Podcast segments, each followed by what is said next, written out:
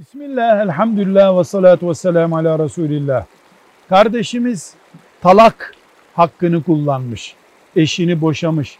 Sonra da diyor ki ben talak yaparken yanımızda şahit yoktu. Kimse yoktu. Şahit olmadığı için talakım geçersiz sayılsa da ben hanımıma geri dönsem hanımımı alsam mümkün değil mi diyoruz ki elbette talak vuku bulurken ben seni boşadım derken şahit olsa çok iyi olur. İki tane Müslüman şahit olsa iyi olur. Ama nikah için talak gibi serbestlik yok. Nikahta şahit şart. Ama talakta şahit şart değil.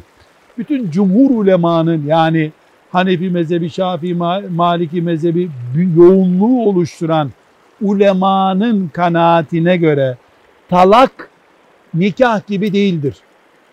Şart şahit olmadan talak gerçekleşir. Uygun olan şahidin yanında yapmaktır. O ayrı bir mesele. Velhamdülillahi Rabbil Alemin.